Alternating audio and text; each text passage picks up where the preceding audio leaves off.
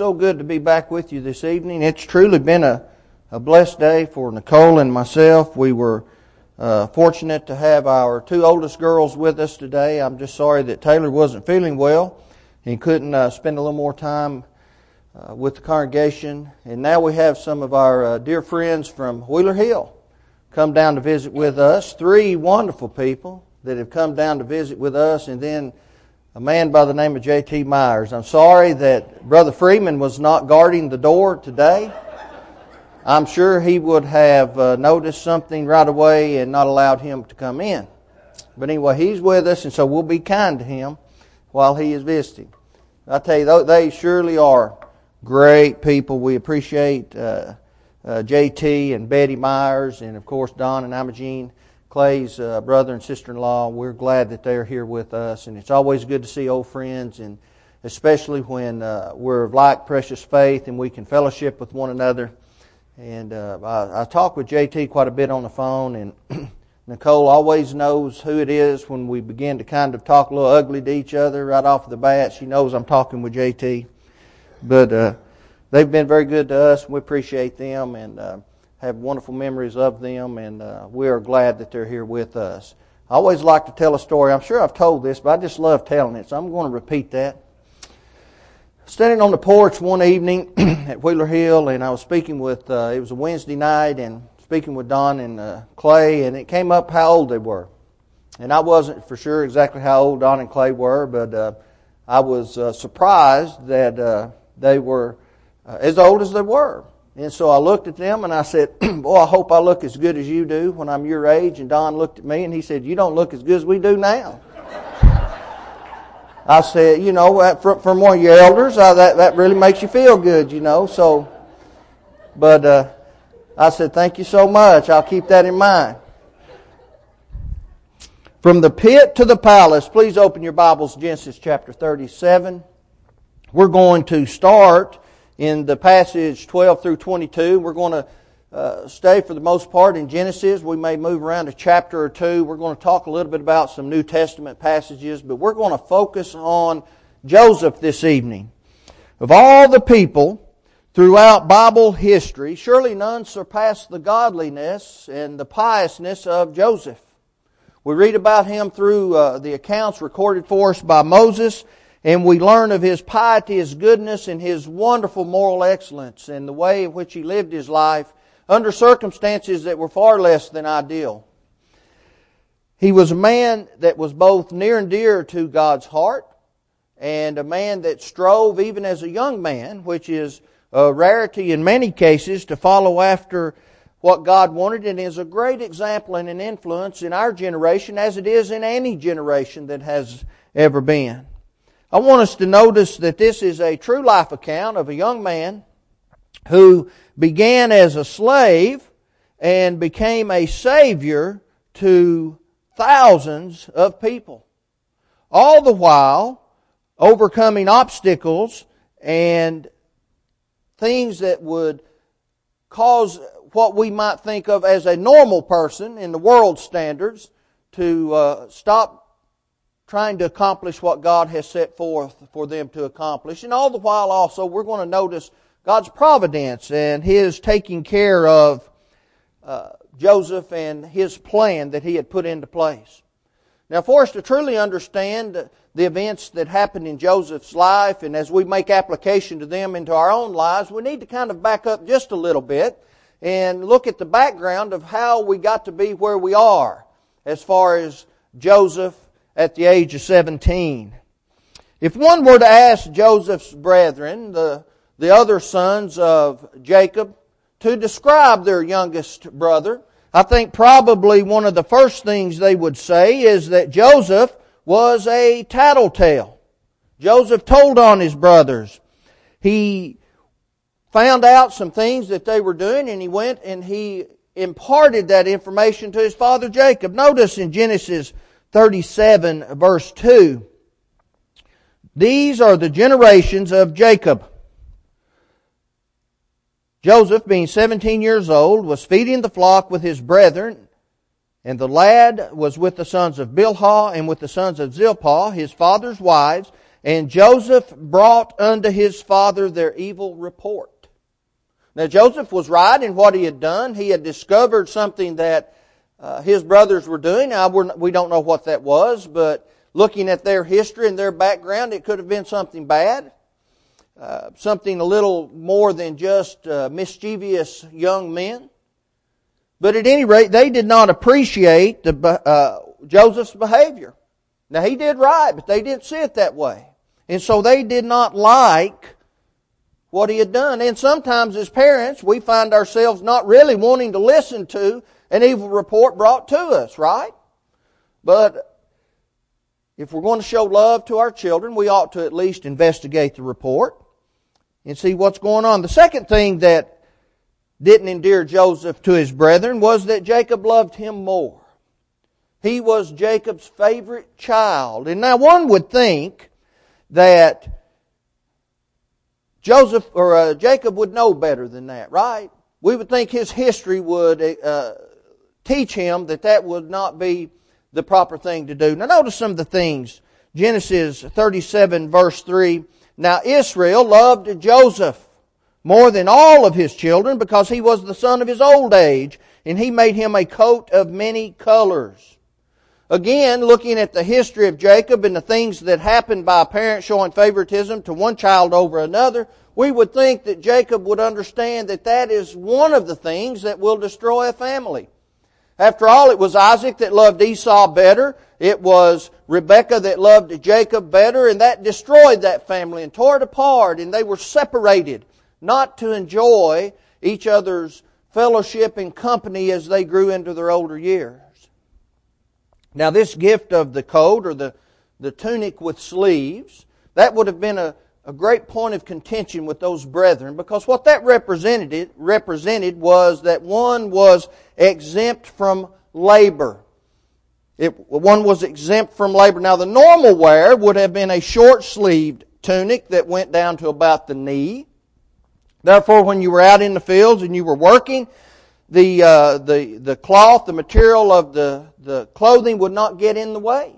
When we read about Peter and his encouraging the Christians that he had written his letters to, he says, Now gird up the loins of your mind. Now what he's talking about is when people went out into the field and their robes were a little longer than uh, they needed to be for that type of work, what they would do, they would gather those robes up and they would tie around their waist and they would not get into the way. Now I've seen people work in that way while I've been on travels outside of the country. They would gather those, uh, I always said, gather their dress tail up and tie it around their waist and that way it would not get in the way of their work. But see, the person that would receive this, uh, tunic, this tunic with sleeves, the long tunic that went down to the ground, often was the one that would receive the patriarchal blessing, the birthright. And that brings us to the to another point of contention that uh, Joseph's brethren would not like. He was going to receive the blessing from his father, not the oldest, not Reuben. Notice 1 Chronicles 5 verses 1 and 2. Now the sons of Reuben, the firstborn of Israel, for he was the firstborn, but for as much as he defiled his father's bed, his birthright was given unto the sons of Joseph, the son of Israel. And it goes on to talk about how that that is not reckoned merely by chronology. It could be given to whomever the father wanted to pass it on to. And so Reuben was not given that birthright, that great blessing, and it isn't until we get over to Genesis chapter 49 that it is officially stated, but the sin that caused that to come about was recorded in Genesis 35 22. Reuben misbehaved in an immoral way, and then he lost his birthright and his blessing. Now, the fourth, and probably the most troubling to his brothers, was that Joseph was a dreamer. He had dreams, didn't he? He dreamed we read of the first one about the dream, uh, the dream of the sheaves, where all the sheaves bowed down to his sheaf, and that indicated that his brothers would be in subjection to him. Now that was bad enough, wasn't it? But then he had another dream. And that dream indicated that the sun and the moon and the stars would bow down to him, which also indicated that his mother and his father would also be in subjection to him. And his brethren did not like that. They viewed Joseph as an arrogant young little boy, and they thought that he was way out of where he ought to be. And that upset them. They didn't appreciate that. Now, as we read this account, it becomes clear that even his father Jacob was becoming a little bit weary of these dreams himself. But notice what Moses recorded, Genesis 37, verse 11. And his brethren envied him. But his father observed the saying. That's very similar to a statement made about Jesus' mother Mary. It appears as if Jacob contemplated and thought about this information, that there might be something to this, much like Mary did. Notice Luke 2, verse 19. Given the information about her son that would come, Mary kept all these things and pondered them in her heart. That looks like, to me at least, Jacob was doing that same thing. He was getting this information from Joseph, his youngest son, the son of his old age. Though he didn't, uh, it seems, appreciate it as much as he later would when he came to understand exactly what it meant. But he did ponder it. He thought on these things. And as we follow Joseph's path from the, the pit that is in which his brothers cast him to the palace of Pharaoh, I want us to notice a lot of things happen along the way. We see a lot of change in a whole lot of people as we study this account, and it all begins with the resentment that his brothers had for Joseph. Now I want us to notice his brothers schemed against Joseph. They were out in the field as it happened to be one day. Jacob sent his youngest son Joseph to check on his brethren. Go into the field, go out to Shechem, and find, find your brothers and bring a report back for me. Now, we're not given a whole lot of detail about that. I don't know if Jacob was a little bit worried about the behavior of these boys, and he wanted someone to go and inform him exactly what was going on so he could have ease of mind. Maybe he was just simply worried about them, wanted Joseph to take them some food for the supper or for the lunch in the middle of the day. But as he wandered in the fields, he he came across a man and he asked if he knew where his brothers were. Well, the man had overheard his brothers and he told Joseph where they were and that they were going to go down to Dothan. Well, as I was reading this passage, I was thinking, why would a complete stranger or at least someone not completely familiar with this family on a personal basis would be and have so much information about them. Why was that, do you think? Well, then I thought about to the, uh, back to the account found in Genesis 34, verses 25 through 31. And, and that's the account where their sister uh, Dinah was defiled and the brethren were upset, or brethren were upset, and so they went and they, they spoke with those people that had uh, defiled their sister, and they made a quote, a deal with them and was going to marry their sister Dinah off. And they said, but you have to convert to our religion, right? And so they convinced these men to uh, submit to circumcision, and they waited. And on the third day, when these men were sore and they were they were not feeling very well, they fell upon them and killed them. Well, this upset Jacob, didn't it? As we read this passage, he said, "You've caused me to stink among the inhabitants of the land." He said, among the Canaanites and the Perizzites, I being few in number, they shall gather themselves together against me and slay me, me and all of my house. He was upset. These boys presented behavior that the inhabitants around them would have been very aware of. And so maybe perhaps that's why this man was keeping a little bit of a close eye on Jacob's sons.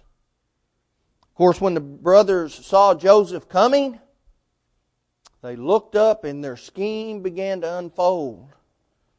They began to make their plans on what to do with him. Genesis 34, 25 through 31. Uh, or excuse, let's go to Genesis 37, 19. He says, the brothers do, Behold, this dreamer cometh. I can just imagine these brothers being out in the field and being irritated and having animosity toward their youngest brother, and here he comes. Now remember, he had already given an evil report against their behavior to the father, and here the tattletale and the troublemaker comes again. And I could just see him. Oh, here comes the dreamer.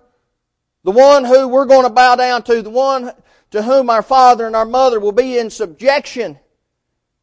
Here he comes. And so then, as it were, the wheels began to turn and they decided that they wanted to murder their brother. Verse 19. They wanted to kill him.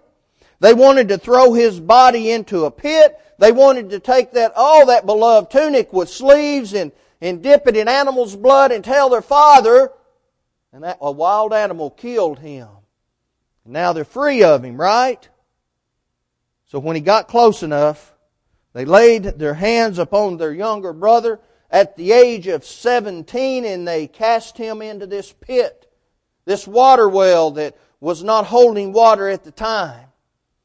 No way out of that. The sides would have been very straight and slick. He was just simply in there. And then what did they do?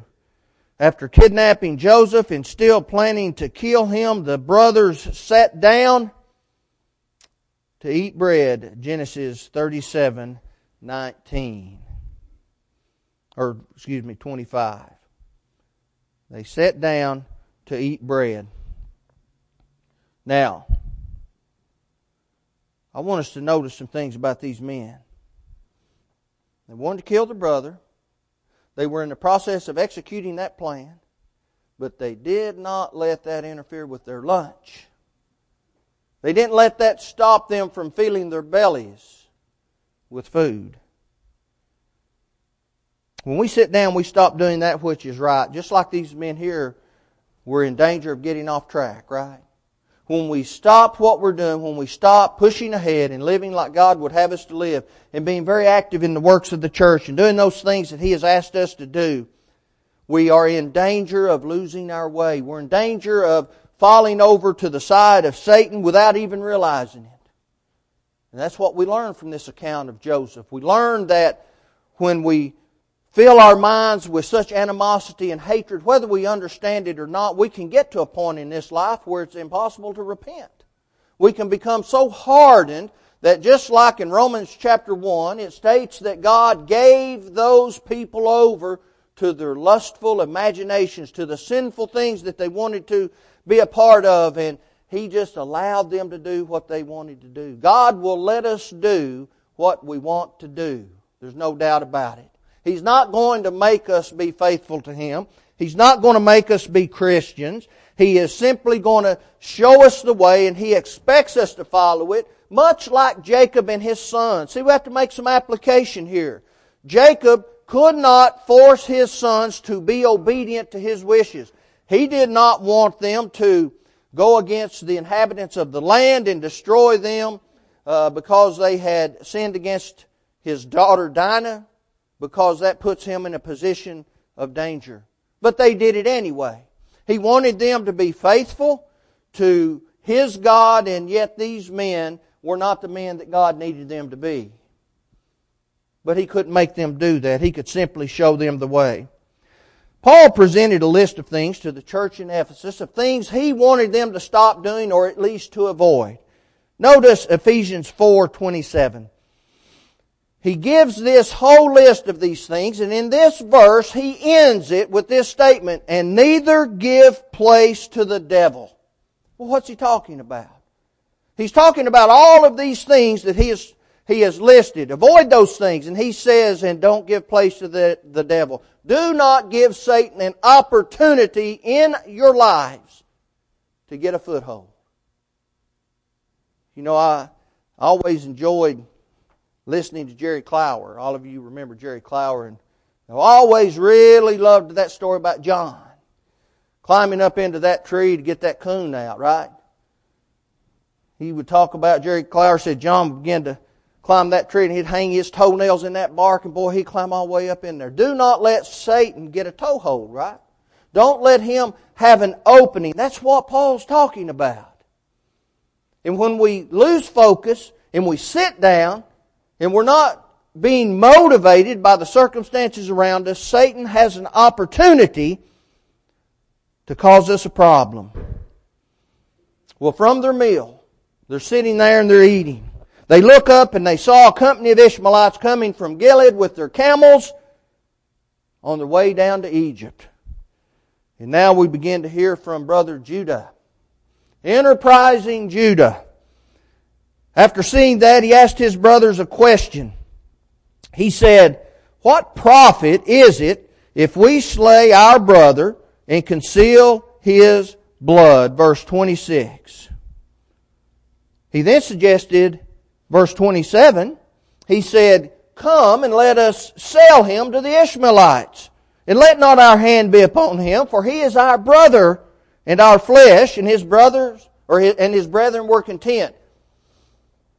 Well, let's don't kill our brother. It's not going to profit us monetarily. What a giant of a man. But I think that people in today's world, and have this has been this way for many, many years, they often feel like if they are not directly involved in a certain sin, then they are not held accountable for that sin. Now what do I mean? Let's notice what John said, 2 John 10 through 11. He said, If there come any unto you, and bring not this doctrine, receive him not into your house. Neither bid him Godspeed, for he that biddeth him Godspeed is partaker of his evil deeds. Now these people weren't false teachers. The people that allowed these men to come into their homes. John doesn't say they're false teachers, but what happened is the false teachers came and they supported them and they sent them on their way instead of rebuking them. Well, what do we see here with these brothers? Well, the life expectancy of a slave in this period of time in the history of mankind was not very long. So they were going to uh, sell Joseph, their brother, and his life likely was not going to last very long under normal circumstances, and they would have known this. Solomon recorded for us, Proverbs 6, 16 through 19, six things, yea, seven, that are an abomination to the Lord, and shedding of innocent blood is one of them, and that's what we're dealing with here, right? And they say, well, we didn't kill our brother. Well, David did not physically kill Uriah. But Nathan said, you murdered him by the sword of those heathens you were battling against, right? David was a murderer. He murdered Uriah, the husband of Bathsheba. Let's notice Romans 132 as well. Paul, similar to his letter to the Ephesians, he lists this passage of sins. He says, don't do those things. God does not support these ideals. God does not support these lifestyles. He's talking about homosexuality. He's talking about backbiting. He's talking about gossipers. He's talking about people that do not have natural affection for their families. He's talking about all of these sins, these lustful things in the lives, and he finishes with verse 32 saying, Who knowing the righteous judgment of God, and those who practice such things are deserving of death, not only do the same, but also approve of those who practice them. The ones who participate in the sin are no more guilty than the ones that approve of the sin, right? That's what he's talking about. It just bothers me when we come around to election time, both parties, this is not a political speech, they get up and they'll say, I'm opposed to such and such personally. But I think everybody ought to have the right to do it, right? Well, they're approving of whatever that is. And they're just as guilty as the ones that are actually committing the sin. That's what we have here with Joseph's brethren. Oh, let's sell him off into slavery. That way his blood's not on our hands. The boy would surely have died if it had not been for the providence of God. The blood would have certainly been on their hands. Joseph was not the source of his brother's resentment. Their ungodliness was. But Joseph, the godly man, was ready for those things which were about to happen in his life. He was taken down to Egypt as a slave. He was placed in the home of Potiphar, the, the chief or the captain of the guard of Pharaoh, and the young man prospered. We're told the Lord was with Joseph and he was a prosperous man, Genesis 39, verse 2. Now I want us to be very aware and always remember that the Lord will be with those that are His even if they do not realize it. I can imagine that Joseph, being 17 years old, and I think back and I look back on my life at 17 years old, and I'm so thankful that I was never in this position. I don't think I could have done, well, I, I know I couldn't have done what Joseph did. Paul told Timothy, 2 Timothy 4, 16 through 17, he said, At my first answer, no man stood with me. His first defense in Rome, trying to save his life, being stand, uh, standing before Caesar, he says, No man stood with me. They all forsook me. I pray God that it may not be laid to their charge. Notwithstanding, he said, the Lord stood with me and strengthened me. Who was with Joseph? He may not have realized it every second of the day, but you know what? I have a pretty good idea. The boy did. But he may not have realized it every second of every day, but God was with him and God would bless him. Why? Was it simply because that his brothers mistreated him? No, it was because he was faithful. See, that's a lesson that we learn, right? Things happen in our lives that we can neither control nor enjoy. They just simply happen. And so what do we do? We keep living a faithful life just like God has asked us. And we see this in this young man, Joseph. He was prosperous because he did those things which God asked him to do. But Joseph had something to do with that, didn't he? God blessed him, but Joseph was a worker. He went into the home of Potiphar, boy, and he did a good job. Potiphar appreciated him. He had a proper attitude. He had a work ethic that was unparalleled as I read this. He did those things like God wanted him to do. He didn't blame God for the things that had happened to him. See, it is so easy in this life, and we've all, I guess, been guilty of it at some point or another in varying degrees. Something happens and we want to ask God, we try to understand, God, why did you allow this to happen? Why did, why did this happen? Well, God didn't have anything to do with it. Only good and perfect gifts, James says, come down from the Father of lights. Terrible things and bad things in this life don't happen because God endorsed that to happen or, or He simply caused it to happen. It happened because sin came into the world. Adam, Adam and Eve sinned. They made a mistake. If it hadn't have been them, it would have been somebody else. Sin came into the world and all the things that come with sin happened. Poor decision making brings about health problems sometimes, right? Poor decision making brings about accidents sometimes. Poor decision making brings about all sorts of sorrows to families that we don't want to happen. But we can't blame God for that. It, it bothers me sometimes when, when I hear someone say, well, everything happens for a reason. Well, not so. Not so.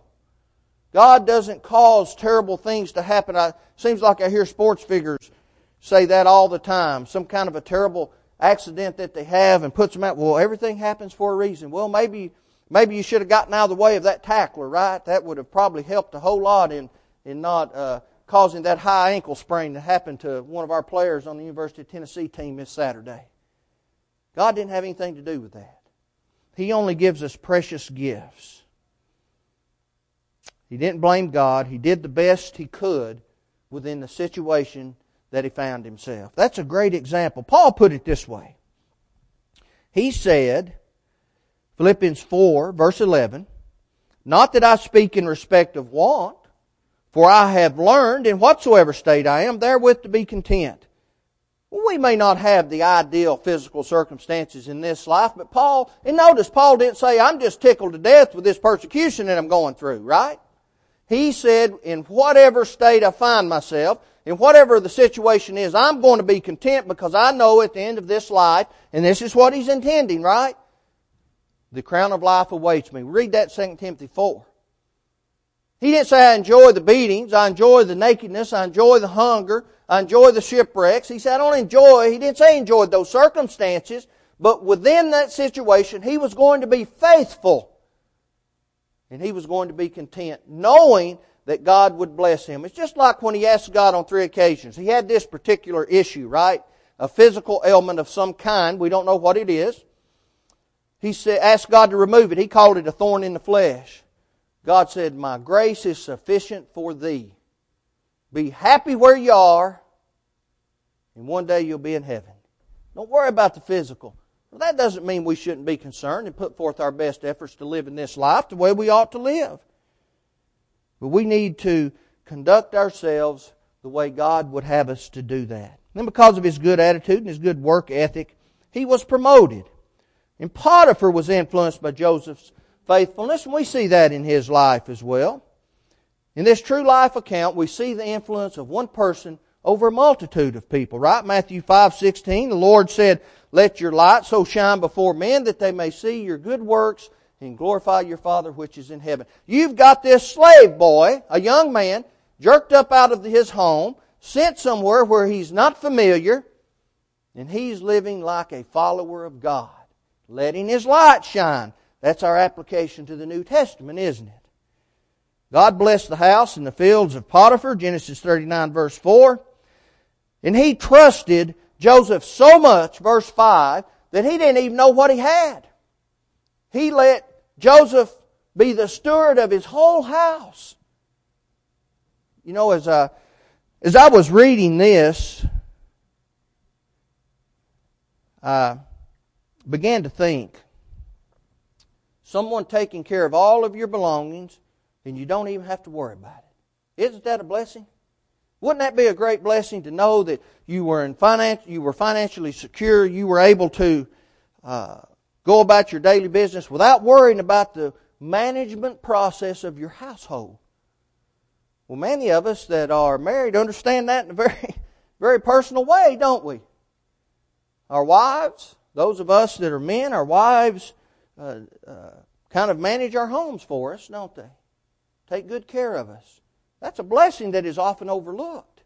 But we see that in the life of Joseph that he was the steward that God wanted him to be under dire circumstances. You know, there should never be a greater employer or a better worker than a Christian in any business. Companies ought to be looking for Christians to be employees because we're honest, we're hardworking, we're faithful. At least we ought to be, right? Now, in the middle of all of this, did we think the devil was going to sit by and do nothing? He sat for a while, but then all of a sudden we're introduced to Potiphar's wife and a big old problem. A big problem. Now we aren't given her name. Much like the rich man, it appears that the Holy Spirit didn't think enough of her to give her name to us. But we do know that she cast her eyes upon Joseph, asking him to lie with her. Now, the Lord's enemies did the same thing to him. What does that mean? She cast her eyes upon him. She watched him daily. She followed his actions. The same thing happened to the Lord. Mark 3, verse 2. His enemies watched him closely, whether he would heal on the Sabbath, so that they might accuse him. There was this man with the withered hand. It was a Sabbath day and they watched him. They ignored the fact that he was the Son of God performing a miracle right before their very eyes. A man that had a lame hand and he healed it right before them.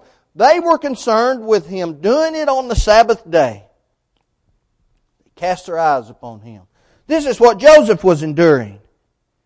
That was not a one-time thing either. As we look through the account, we see Genesis 39 verse 2 that she did this as a daily habit. Of course, being the, the godly man that he was, Joseph refused the advances of his master's wife.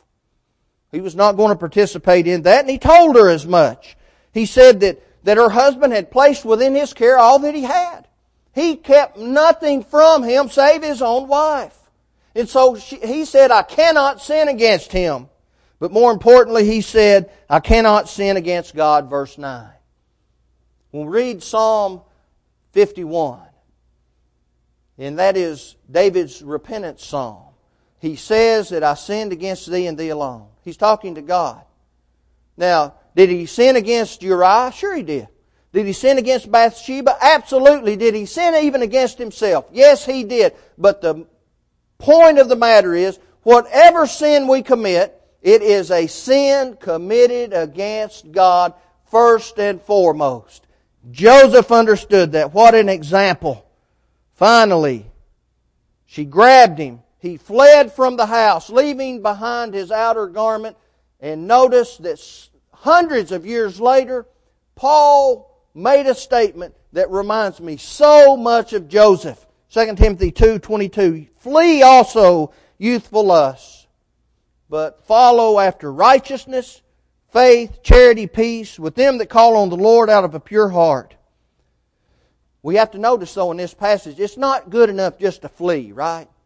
It's not good enough just to extract yourself from a situation. Paul said, the Holy Spirit through his pen said, but follow after, pursue righteousness, peace, faith, faithfulness, right?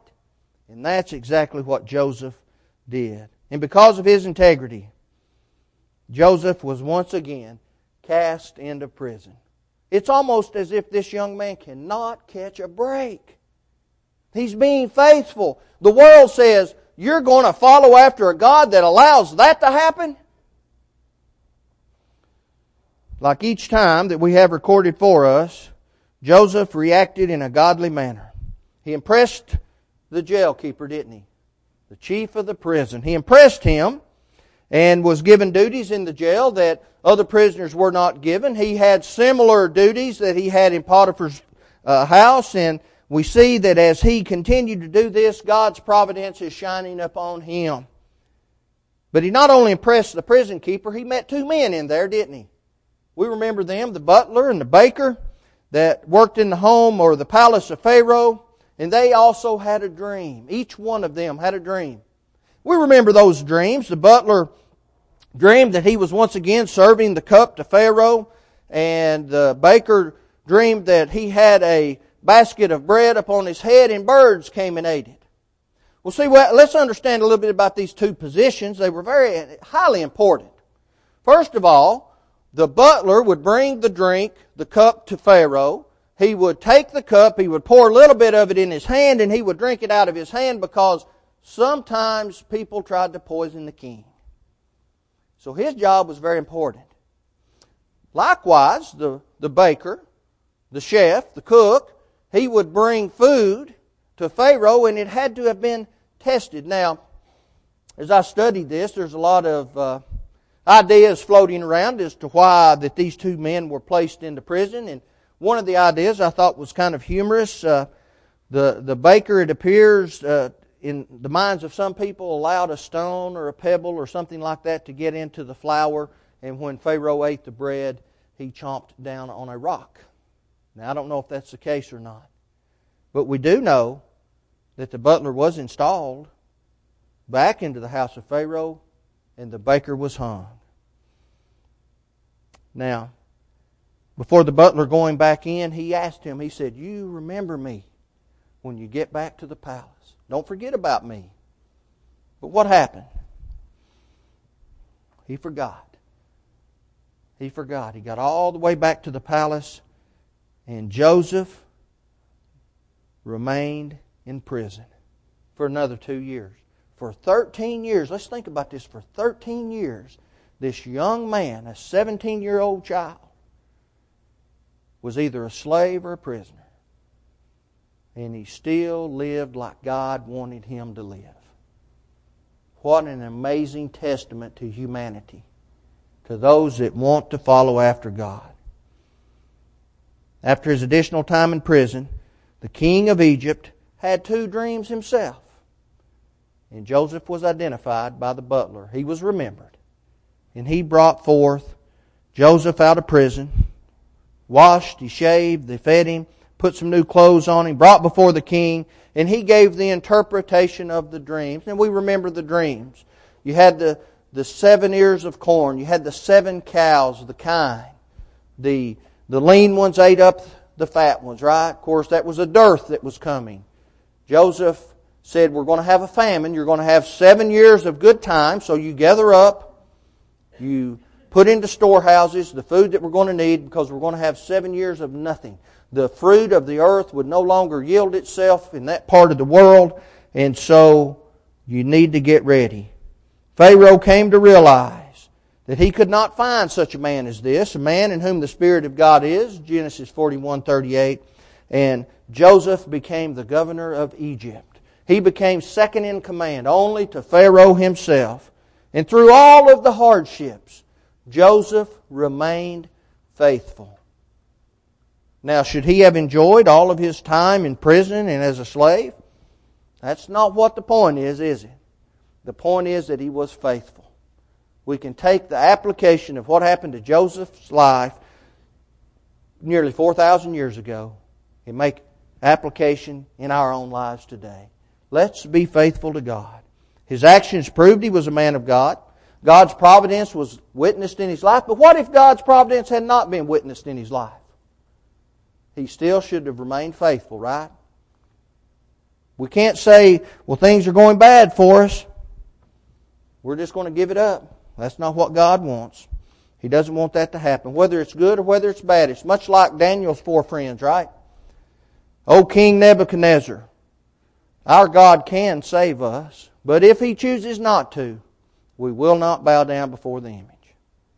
And they didn't. That's what we learn from Joseph. Just a simple recount of the history of Joseph does us no good, does it?